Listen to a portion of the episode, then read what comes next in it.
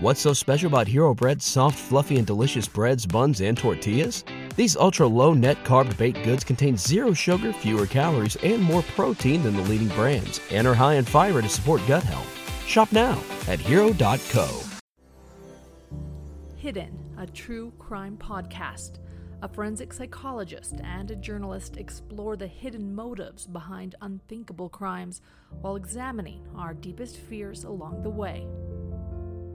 We had an incredible week. A lot of people discovering our podcast, a lot of people sharing our podcast, podcast and YouTube video.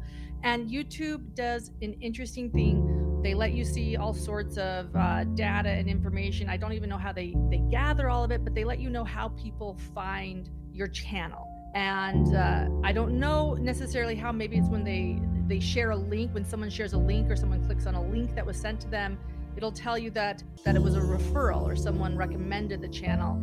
And uh, last week like i said we had the most incredible week of growth and it was uh, from people sharing our podcast and sharing our youtube channel. And we want to thank you. For those new to our channel we are a husband and wife team. So I am a journalist. I was a TV reporter for 10 years, and Dr. John, Dr. Babe, my babe, is a forensic psychologist. There you go. There's a smile. I was watching people say, "Why doesn't he smile?" because because he's such a serious psychologist. Because I'm in such a serious profession. Tonight we have an exciting show planned for you. We're going to answer a lot of your questions and we'd love for you to subscribe. All right, John, the show is yours. no pressure. Since we're talking about how serious I am, maybe we should start on a little bit of a light note with the correspondence we received from Karen Rose and her wonderful dog Cookie. We want to give Cookie a shout out. Cookie is watching tonight. Cookie, uh, let's make this bigger, is a fan of ours, watches us each week. And uh, her friend Karen let us know that Cookie was a little disappointed that we did not think Bubba and Cash in our last episode, as we thanked so many that have researched this case. And Cookie wanted us to thank Bubba and Cash, and rightfully so. It is true that it's because of Bubba and Cash that Paul uh, not only filmed those last minutes of his life, Alec spoke on them, speaking to Bubba. And we know how much both Paul and Maggie love those dogs. So, Cookie, thank you for reminding us to thank those important animals in our life who truly did solve this case. And I should mention too that Bubba and Cash were instrumental in helping the jury understand that the so called vigilante intruder was probably someone in the family because Bubba and Cash did not bark or did not, right? They didn't create any type of disturbance or commotion. And so that seemed to indicate that whoever murdered Paul and Maggie was someone that the dogs knew. So that was another that was another little bit of credit that goes to the dogs. Cookie is a forensic psychologist. That's great. Yes, indeed. Thank you for that great. Maybe insight. we'll have Cookie live with us one day. We love Cookie. yeah. Yes, we do. Thank you, Karen, for sending that in to us. Let's start with one of the questions we received during the week. This is a question from Anne Burling. Anne, thank you for this question. She asks Could Paul have gotten away from this family? Yeah, this is you know this it's such a simple question, but it has so many implications. I, I really love this question. It's a great question. It's going to really force us to dig a little deeper into family systems. We've talked a lot about family systems, and we've talked about the multi generational transmission of trauma in families and shame and how that impacts families over time. But I really haven't talked about more specifically about what a family system is and how a family system operates. So, this question I think is going to send us down that path a little bit. I want to introduce a couple of terms, or I want to introduce one term that's going to really stay with us tonight for our discussion, and that is that term is homeostasis. Homeostasis essentially means balance, or maybe a better term would be equilibrium. So in every family, there's tremendous tendency or need to achieve homeostasis.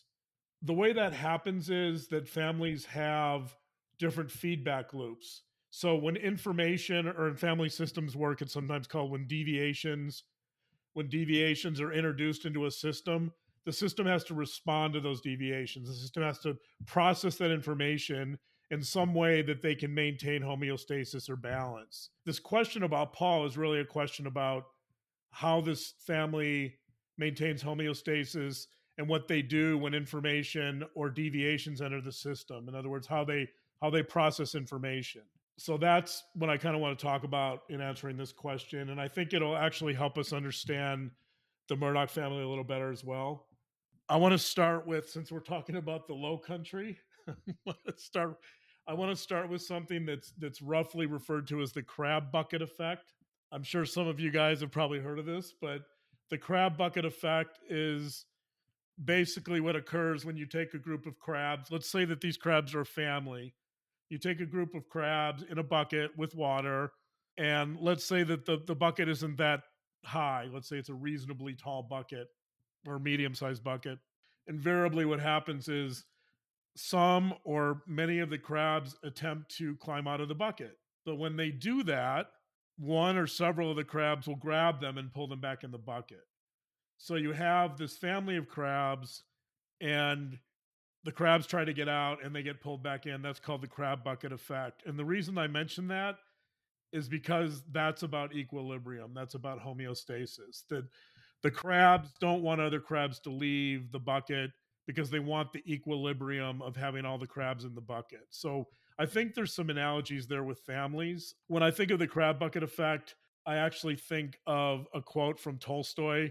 This is the first sentence from Anna Karenina which is one of Tolstoy's great novels. He says, This is a quote from Tolstoy, first sentence, famous sentence, very famous sentence. Tolstoy says, quote, Happy families are all alike. Every unhappy family is unhappy in its own way. For those who know Tolstoy, uh, you probably know that Tolstoy was a, was a deeply unhappy human being. It's not clear why that was the case. I mean, I, I, there are some there's a lot of speculation about why, but he was a very wealthy person. He achieved a level of fame that most people never would. He had a wonderful family, had a wife that loved him, and yet he was still really unhappy. So this quote actually, to me, I think it it's it's somewhat sarcastic. I think what what Tolstoy is saying is happy families are rare if they exist at all, but every unhappy fam that most families are un- unhappy and they're sort of unhappy in their own, own way. And the reason why this quote is relevant and why the crab bucket effect is relevant to our discussion is because I think it indicates that in many ways we're all kind of stuck with our families. And no matter how much we try to escape our families, we're still stuck in that bucket with the crabs. So this speaks to this idea of equilibrium and you know maybe this idea of unhappiness. I mean, yes, there are some some families that are are happy and exceptionally healthy, but they're not a high percentage of those families. Uh, you know, I want to introduce this idea of of equilibrium, and it'll become important as we continue tonight. So that'll be our theme: equilibrium. I, I think what what happens in the Murdaugh family is that things really start changing with the boat crash. Well, actually, let me let me back up a little bit and explain what what makes the Murdaugh family so unusual is the fact that the family system and the judicial system are in some ways connected.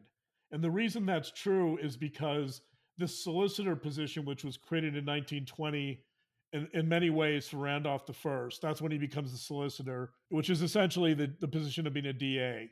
In the Murdaugh family, this is a unique situation because the judicial system is controlled by the family. They have a law firm which is controlled by the family, and then you have the family system. So, in some ways, the law firm connects the judicial system to the family system.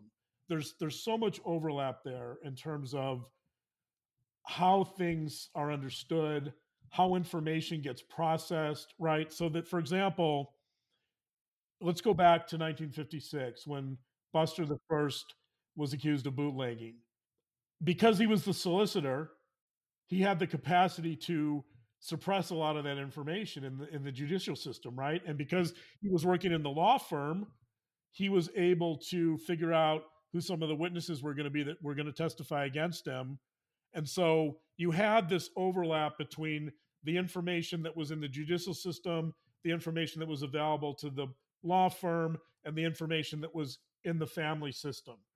It's it's very unusual that you'll see this kind of overlap. You know, like for example, in our family, you know, I, I might have some ties to the judicial system in terms of doing forensic evaluations and knowing some judges and but I have no I have really no control how how over how that information gets interpreted and controlled. But that's not true in the Murdaugh family because the solicitor position essentially allows the family to control all the information when Randy or John Marvin or a lot of these folks in the family say, hey, we're just regular people, this is just a normal family, they're kind of neglecting to tell you that that's not true because this is a family that that has a great deal of overlap between their private issues in the family system and the public issues in the judicial system which are both in some ways connected by the law firm. So you've got all this overlap. You've got all this power because of this overlap. You've got all these conflicts of interest, right? So this brings us to our story about the boat crash and how that's so important in this this family. So you have this boat crash involving Paul and in terms of talking about homeostasis, you have an anomaly or a deviation introduced into the system, which is that Paul committed a crime. Right? This is this is very unwelcome information. This is information the system does not want to know. And so, what's the first thing that the family system does with this information? They try to suppress it, right? They go, the, Handsome and Alec, they show up at the hospital. They're trying to they're trying to see Connor Cook. They're trying to convince Connor that he was the one driving the boat. You know, they're trying to say to him, "Hey, look, don't worry about this. You know, we got your back. Just say that you were driving the boat. It's no big deal. The police will come in and mm-hmm. they'll take your statement. When you have this this deviation or this this introduction of unwelcome and unwanted information in the system, the first thing that the system tries to do is to get back to equilibrium. So the way they're doing that is they're suppressing that information. They're trying to deny that it's happening. They're trying to put this on Connor Cook. Right away, the family system of the Murdaughs is the, the Murdaugh system is trying to achieve some sort of equilibrium by denying or neglecting the importance of that information, that deviation that's already entered the system, right? You know, it's it's interesting because in the in the first documentary called Deadly Dynasty, there was a guy that in there that's his identity wasn't revealed, and he do you remember that he was sort of blacked out? Yes. He made a comment, so he was he was blacked out because he was friends of the family and he knew the family very well. And he said, he said something to the effect of, if Buster One was alive, Connor Cook would have either confessed to driving the boat or he would be crab meat. So let's go back to this idea of equilibrium. You have this unwanted information that enters the system and this is how the system deals with it. They try to suppress it, they try to cover it up, right? They're trying to get rid of that information so the system can go back to the way it was. And the way it was was, you know, a, a family of, of power and prestige and privilege. And so they don't want any change. This is about change too. Equilibrium is about maintaining the status quo and it's about keeping things the way they are. The problem here with the Murdaugh family is Alec is no longer the solicitor. He's a volunteer solicitor. And this is a family with less power. This is a family now that doesn't control the information coming in and out of the judicial system as much as they used to. They still have power. They still know people in places of power. They still know politicians, but they're not as powerful as they were. And so what ha- what's going on is the judicial system is now focused more on facts and they're more willing to acknowledge these deviations in the system than they were previously. The judicial system is now kind of taking precedence over the family system's ability to control it. You have all this information about the boat crash. You have, thankfully, you have Mallory Beach's attorney, Mark Tinsley, who's persistent and pursuing this law. You know, he's pursuing this issue doggedly. He's not going to let the family just whitewash this information or suppress it. So his persistence keeps this thing alive too. You're seeing a clash here between the Murdaugh family system trying to really suppress this information and the judicial system moving forward with facts rather than distortions. And what's occurring during this process is because the family system is no longer able to control that information in the judicial system, you're seeing a lot of stress build up. That this is becoming a really stressful situation for the Murdaughs. In addition to that, you have Alec and his financial crimes, they're starting to come out. You have Paul continuing to act out. He's still drinking like crazy. He's not really stopping his behavior to any any major extent. You're getting these deviations in the system that the that the family system can't handle. And this is this is some in family systems this is sometimes called a runaway feedback loop, meaning that when the deviations become so large that the system is now out of control, there's no way to gather there's no way to get equilibrium back. So this this idea of homeostasis is so important here because the Murdaugh family for generations has really tried to keep things the same. They've tried to maintain the status quo and now you, with the boat crash, you're getting all of this unwanted information in the system, all these deviations. The information is just spiraling out of control. It's it's like I said, it's called a runaway feedback loop.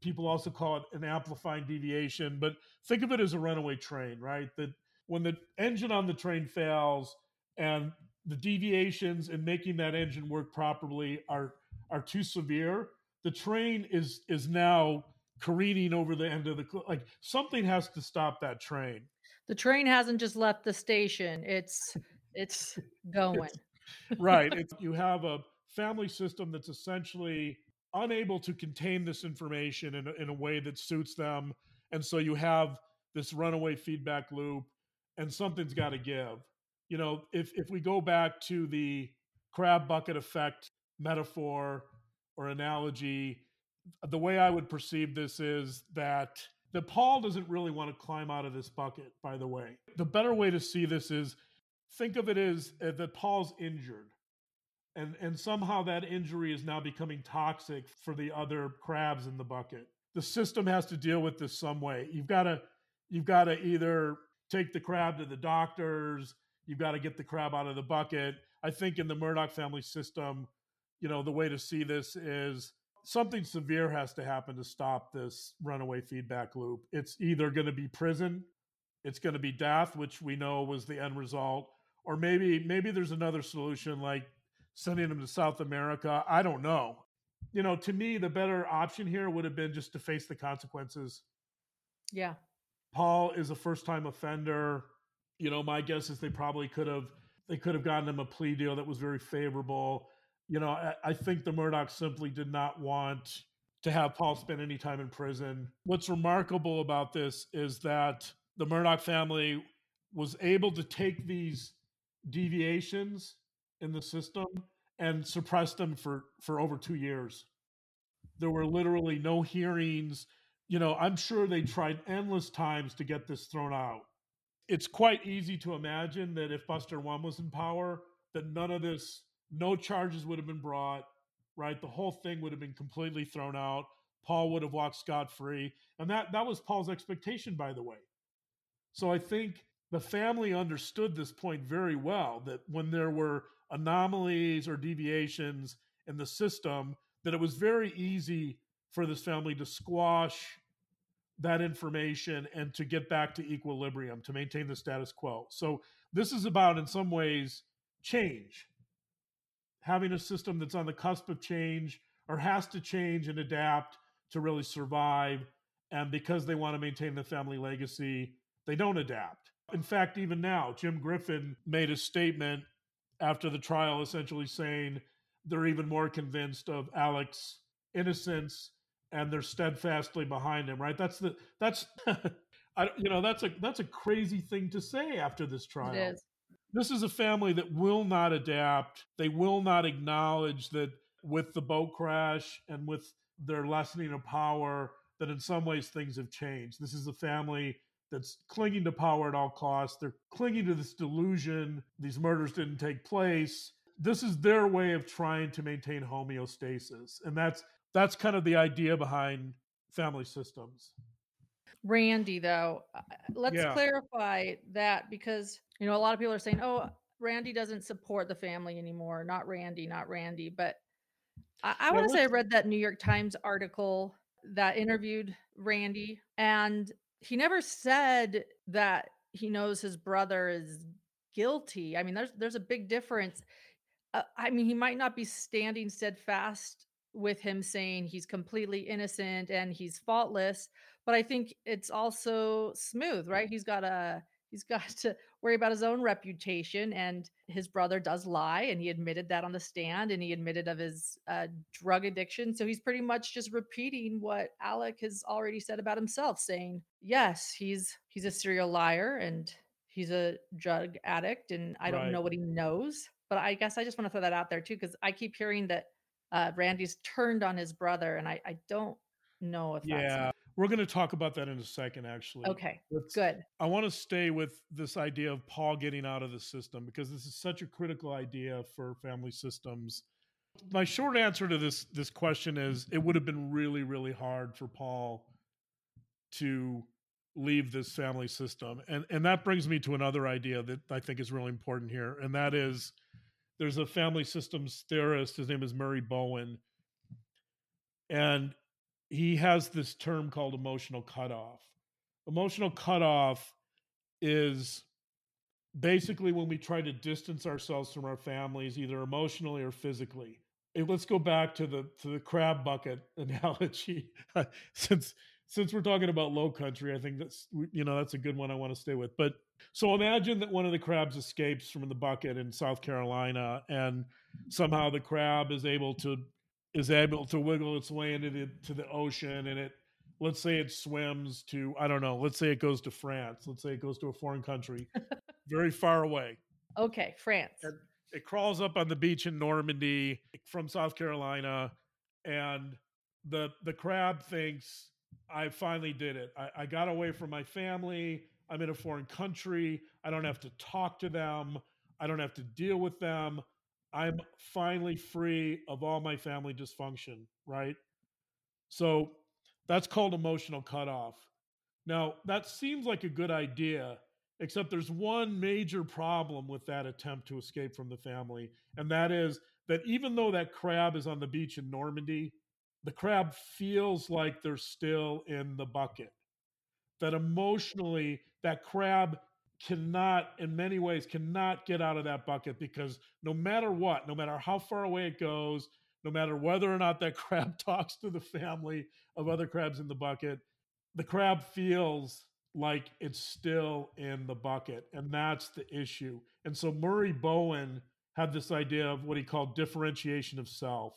And murray bowen's idea was yeah that crab can swim to france and get away, but it's still stuck in the emotional system of the family, the family dynamics, and it will never get away from that unless that crab spends a lot of time thinking about its life, dealing with its emotions, reflecting on the family, and trying to distance itself in a healthy way, in a healthy, reflective way from its family of origin. And a big part of Bowen's approach was he would work with people on differentiation, on separating themselves from their families in some ways, mainly emotionally, but he would he would assign homework where he would have people go back to their families and kind of test out whether they were caught up in the dysfunction or caught up in the arguments or all the the family you know shenanigans.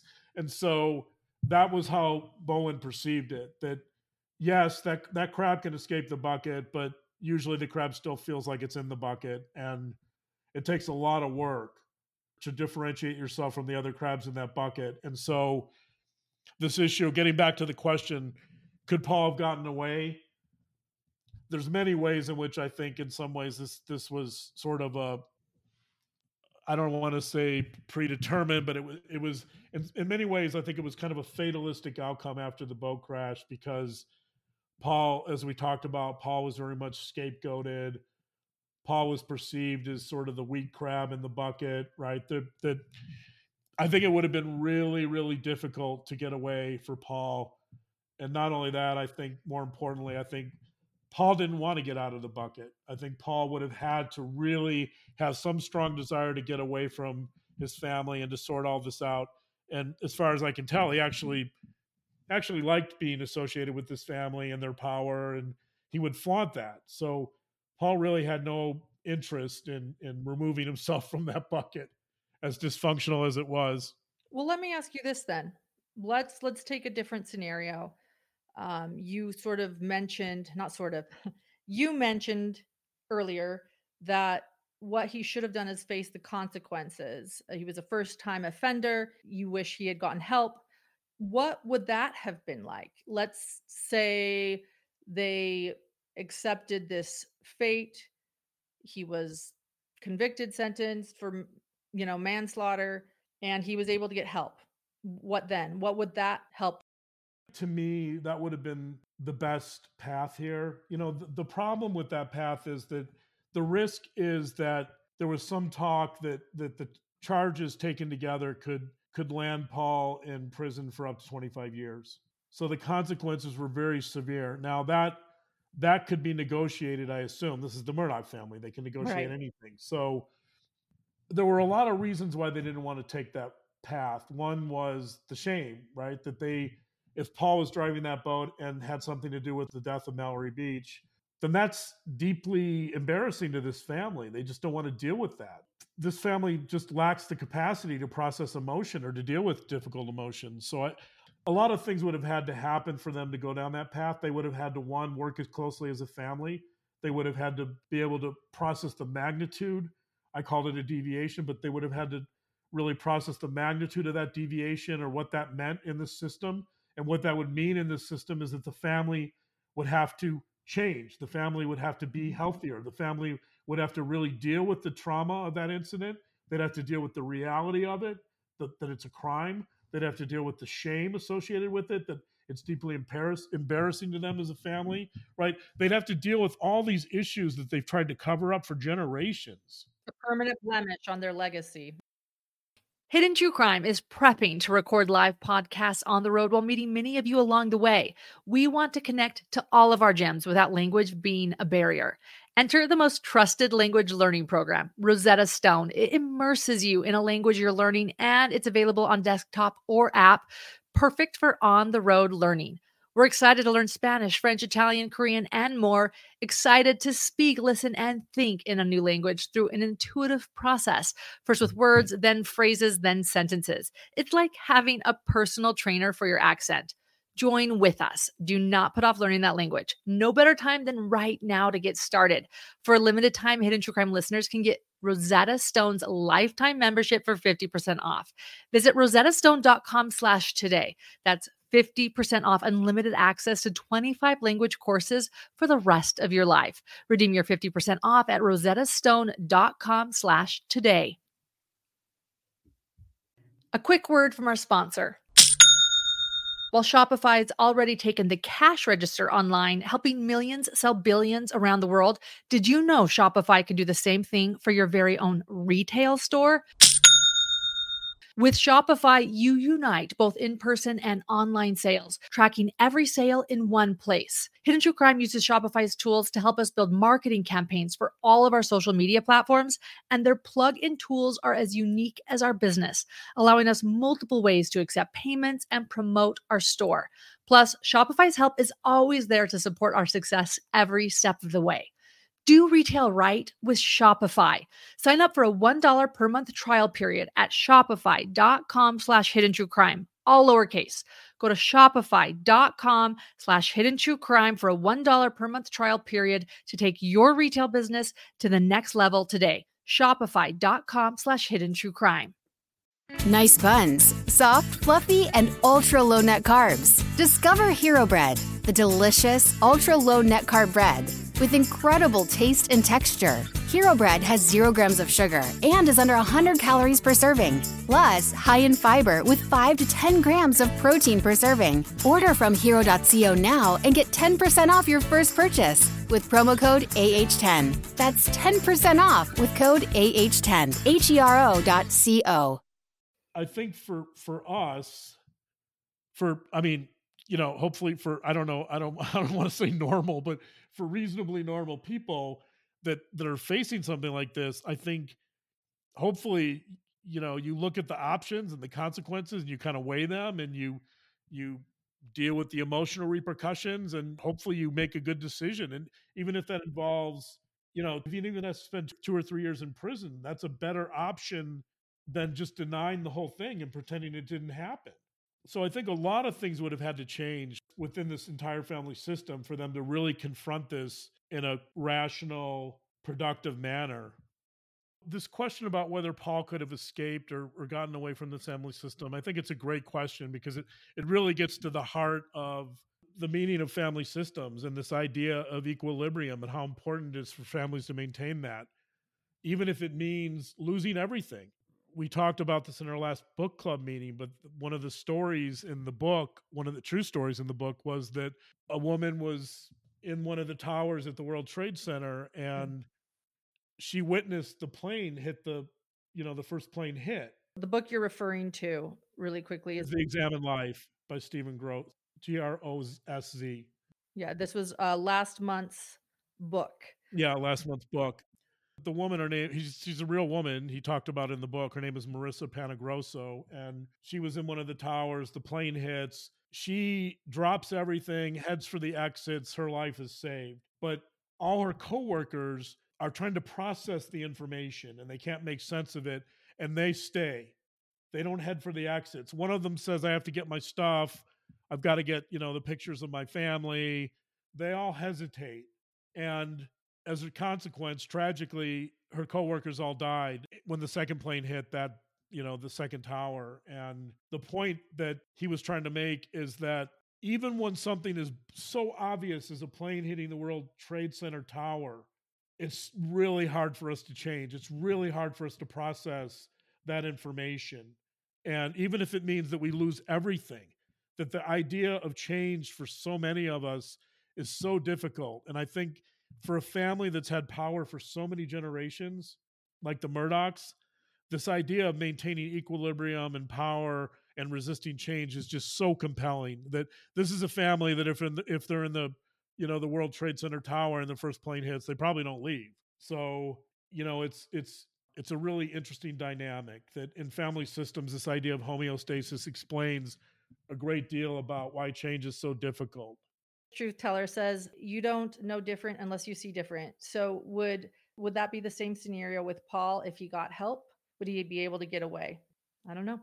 You know, he did actually go into therapy for a little bit, but it didn't affect any change at all. And I think for for Paul to really get out of this family system, the family would probably have to work together as a unit. If we go back to our crab bucket analogy, the family would have to actually support him leaving the bucket. And that's the hardest part. The hardest part is that most families don't have the resilience and the emotional intelligence to really support their members and lift them up to leave the bucket. Most families are more like the crabs that pull the members back in, right? Because because it's hard. It's hard if if one member changes in a family, oftentimes other members are forced to confront their own issues and they're forced to change to some degree also. I have a great question here from a Caroline. Caroline Williams asks Now that Alex has been convicted, how will the family and especially Buster deal with this shame? And several other people in chat were also asking a similar question. How will the family, especially Buster, deal with the pain? There's some overlap between that question and the last one about Paul, but I, I think the short answer is not well. We started talking about Randy in his New York Times interview. Randy, he sort of approaches talking about the fact that his brother may have done it, but he never gets there. Right. So, in that sense, he's still avoiding that issue. It reminded me of the way Alec avoided the question from Creighton Waters that we discussed was it last week? Tell me a time you looked at someone in their eyes and lied to them. And he would say, I can't tell you a time. I can say that I stole a lot of money. I admit that. I did that.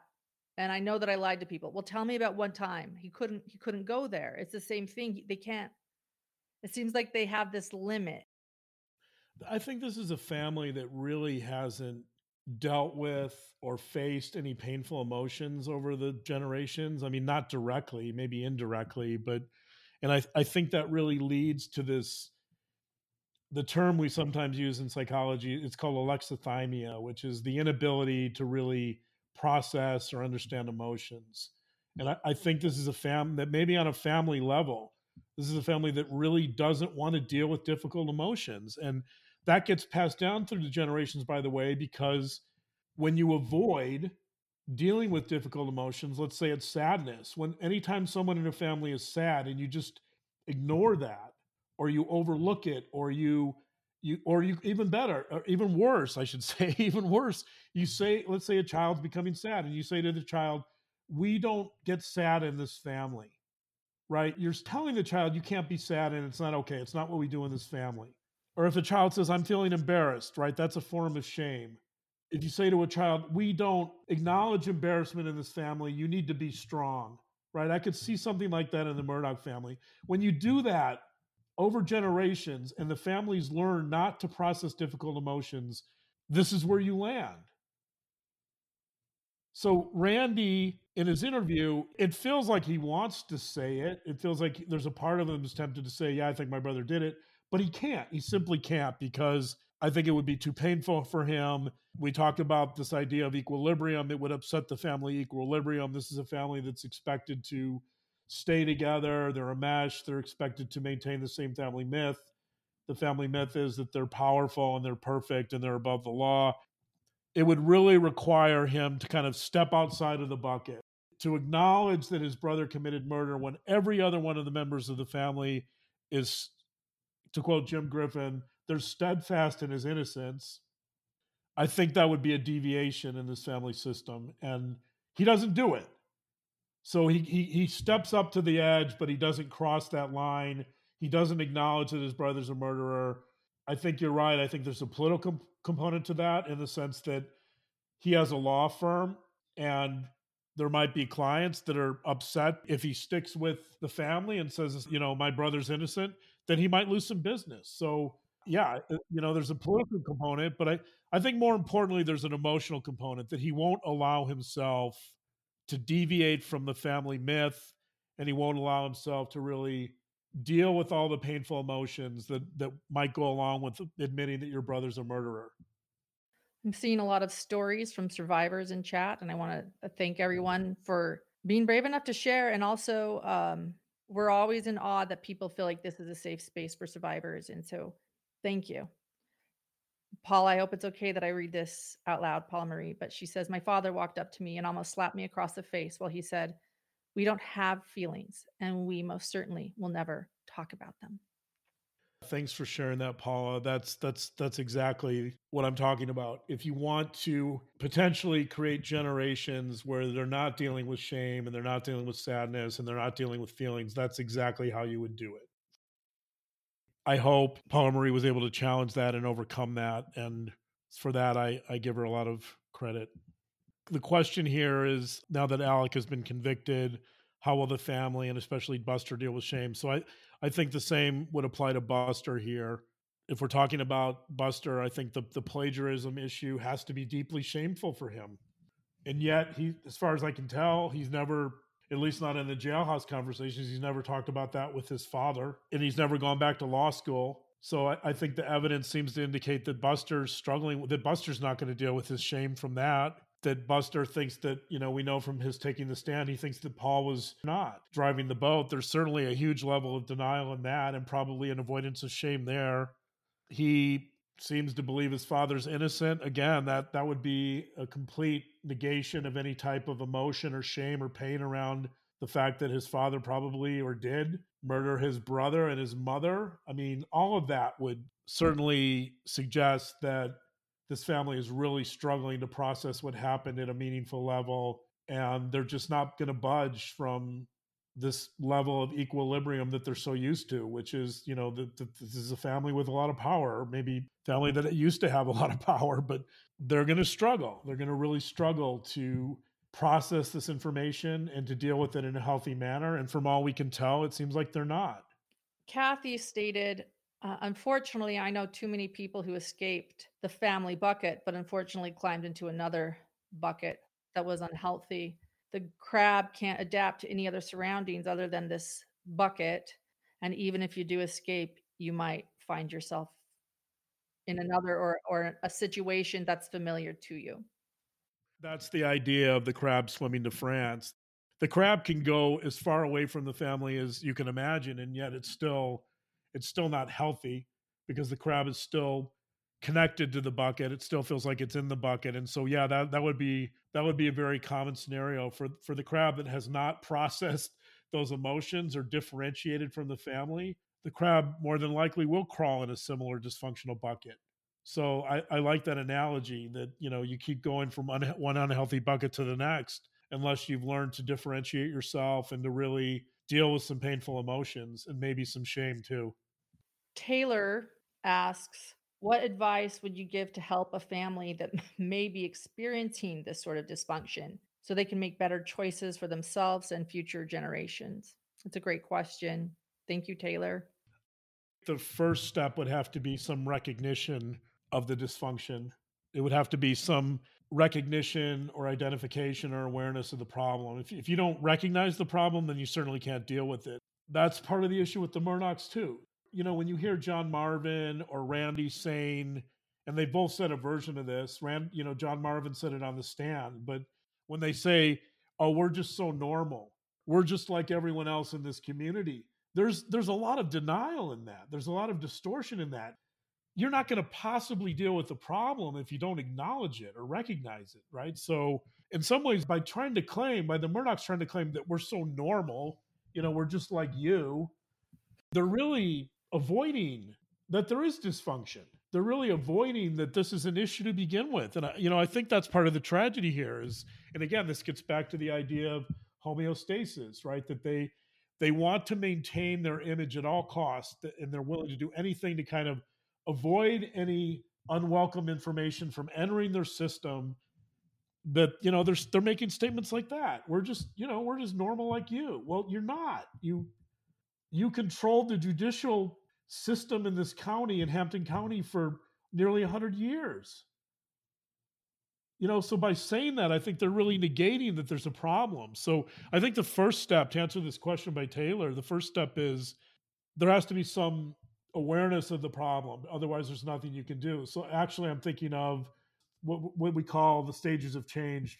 James Prochaska was the first person to kind of articulate these, but there's the first stage is called the pre-contemplation stage and that's a state these are the stages of change. The pre-contemplation means you're not even thinking about change. It's not even on your mental map. It's it's just it's it's not even imaginable. And so i think the murdaughs would seem to be in that stage of change. There's not even a thought of change. By the way that's incredible to me.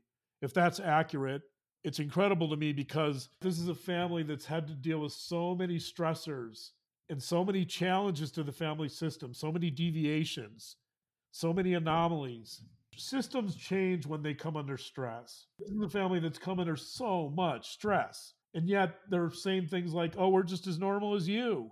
It seems to me like they're in the pre contemplation stage of change, which means they're pro- probably not really considering it.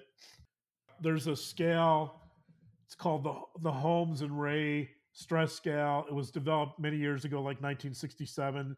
It's kind of a famous scale they did some research on what they perceived to be the most stressful life events you could ever experience. Mm-hmm. Their number one stressor, which is scored at 100 points, is the death of a spouse. Child deaths were not researched that well in terms of the stress that they created, but they, they don't even include that as a stressor. If the death of a spouse is 100, the death of a child is probably even more but they don't even have that on their scale because it I don't know why. Think of it like this. You've got the death of a spouse is the most stressful thing you could ever experience. uh, the death of a child, which isn't on their scale. It's a it's an oversight, I think, but that would be even worse, right? And then you have in order, you have a divorce, separation. All those are stressful. Prison term, death of a close family member, personal injury or illness, a marriage. So that's that could be a positive thing, but it's stressful. And then number eight is you're fired. You're fired from work. You have financial problems. So if you think about the stress scale and the Murdaughs, they have almost every one of those. Like this is a family that's experienced so much stress; it's even unimaginable, right? And yet, right, and yet they're not changing. They're not budging an inch. It's amazing. You know, you you said two things. You state they're not like us because they have this privilege and this power that very few families have. But at the same time, you're saying they're not like us because they've experienced so much stress and you know there's two extremes here i feel like the, the privilege so much stress not showing emotions unhealthy do they do they go together i think that's a different idea i think that when they're saying we're just we're so normal just like you i think they're they're minimizing or avoiding the fact that they're not. In other words they're avoiding the fact that maybe they should develop some awareness of their dysfunctions and their problems and they're not willing to do that. The stress part is the reason i bring that in is because it, i think it shows how the murdaugh family system is so inflexible. Any family system i think subjected to the kind of stress that the murdaughs have been subjected to would probably at least it would at least force them to think about who they are, right? And think about their family system. And for most families, this kind of stress would force a readjustment. Let's put it that way. It would force it would force them to kind of rethink their system and who they are, or at least to get help. I don't know. But like this system isn't budging.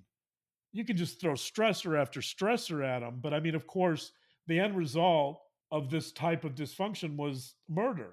So clearly, dealing with stressors was not coping with stress was not a big part of this family system, or it was not was not something they did very well. I just have to bring this up because this is something John and I have talked a lot about in private. So Venus Gal says, I keep forgetting there's a sister.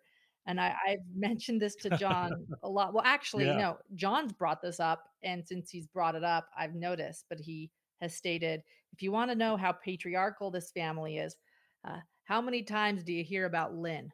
Right, never. Uh, although she attended court every single day of the trial, she's really supportive of Alec. She, you know, toes the party line about how he's innocent and how Paul was not driving the boat. And so, you know, she, you'd have to think that she's perpetuating this family myth too. Since we're moving over into the arena of change a little bit, um, I just want to mention that I've talked about this before on other shows and podcasts, but the, the idea of a mental map, I think, is really important to me in terms of explaining some of this, which is that psychologists use different terms for this. I like the term mental map because I think it's a little more descriptive, but sometimes psychologists will say scripts or schemas or cognitive networks. There's unfortunately we're not really unified on what to call this, but but we all develop these mental maps of the world and those maps include beliefs, emotions, kind of everything we use to interpret the world.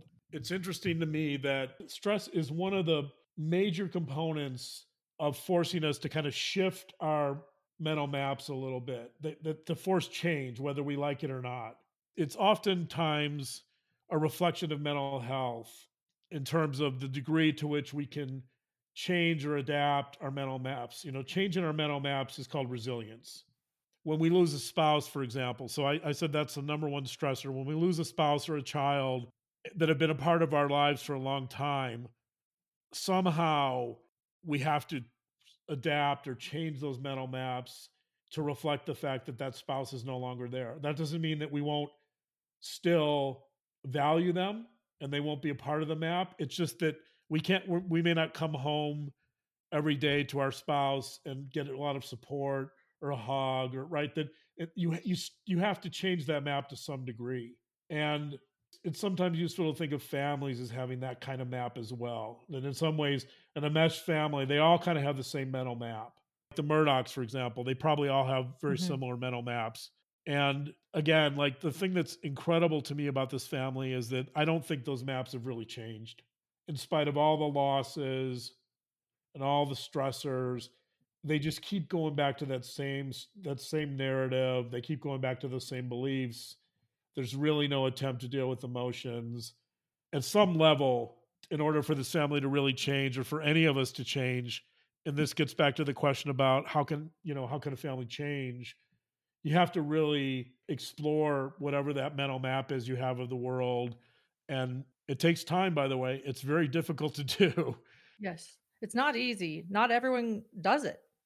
yeah it's very difficult but somehow especially when we have a loss or a major stressor the world is not the same and if we don't change those mental maps then in some ways we don't adapt to the world and we set ourselves up for mental health problems or physical health problems or a lot of problems. In fact, on the stress scale I mentioned, they say that if you have a score of 300 or above, you're at a very high risk for any number of mental health problems and probably physical health problems too. Not only to answer Taylor's last question, but to stress the importance of somehow adapting to the world around us rather than trying to stay true to a mental map that is no longer an accurate reflection of the world. Here are a few questions. Do you think because Alex was raised to not show emotions, that's why he can lie so easily? So I think another way to ask that too is what makes it so someone can lie so easily? let's go back to the since, since we're going back to the crab bucket analogy It's all about the crab bucket Tonight. i think that when the family or the crabs in the bucket are really dysfunctional and especially the parents when the parents are giving mixed messages or the parents are so self-absorbed or narcissistic that they're not able to really read the child's needs lying becomes a much more viable option for a child raised in that situation. So i think especially parents that are constantly in conflict or parents that are fighting those parents will present different views of the world to their children and the children often get very confused about how to make sense of the world. One strategy to, to deal with that is to lie Kathleen asks, Do you believe there was DV in the family marital relationship? Thinking about Paul's treatment of Morgan, and that has me wondering.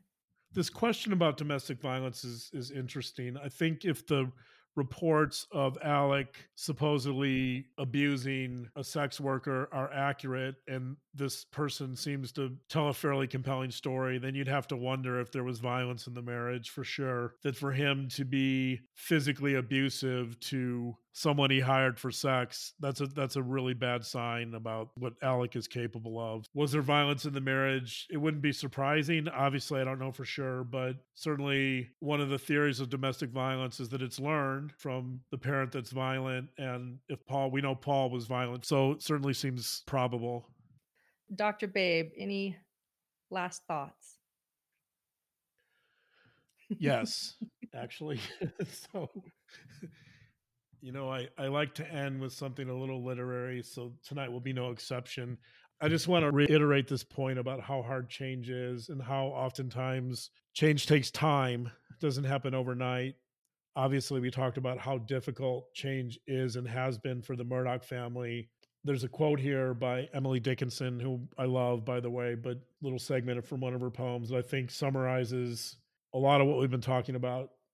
The quote is The truth must dazzle gradually, or every man be blind. And so I think the truth is difficult to bear, it's difficult to hear. It's hard, I think, to really acknowledge sometimes painful things, but it's better than being blind. And I think that in the Murdaugh family, there's a lot of blindness. You know, I, I hope they can overcome that at some point, but I'm not certain. Thank you, babe. Dr. Babe.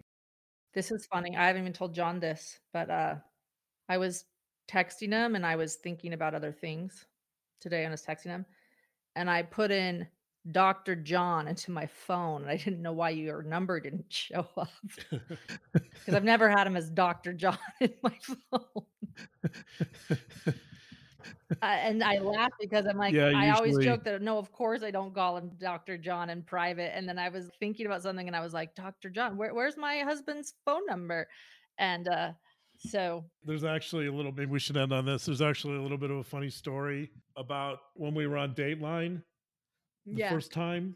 Um, Keith Morrison. So Lauren, Lauren, Lauren kept calling me Dr. John, and we were we were sitting next to each other, and she kept saying, you know, what do you think, Dr. John, or how about that? And so Keith Morrison, in the middle of the interview, he stopped the interview and he said, "Do you always call him Dr. John?" yeah. I even confused Keith Morrison. He's like, "What the heck?" what are you doing? He's like, This "Is this a thing? And Is so, this a thing?" Yeah, and lo and behold, I was a frustrated that I couldn't find you in my phone this morning. I wanted to text you an article, and I'm like, "Where is he?" And I'm like, "Wait." I'm typing out Dr. John, and I just laughed. I was like, "I gotta show him that." But you uh, you explained to Keith that you thought we were on a live and we weren't. So right I, I and that's where dr babe came from too I, I dubbed you dr john and, and so i started calling you that but then i would call you babe and then people were like what in the world you're, you're calling this guy a doctor and then you're calling him babe help us out and so now you're dr babe it's evolved and and by the way, I told Keith Morrison that it, it's a stage name. I said no. whatever you we're not- like yes when i demand at our house that she always calls me doctor Yeah, I said right. I when we're eating dinner, she I demand that you call me Dr. John. All yes well i cook him dinner each night i'm like that. dr john how would you like your steak cooked Right. Yes, sir, Dr. John. Uh, yeah. um. Anyway, thank you everyone again for joining with us. Join Patreon, patreon.com slash hidden true crime. Thank you again for telling your friends about us. We're we're so grateful for the growth. It's because of all of you. So thank you so much. Thank you to everyone for joining us. We're really, really grateful and humbled by all the support. And thank you so Yes, much. Thank you. Have a good night, everyone. Good night. Good night.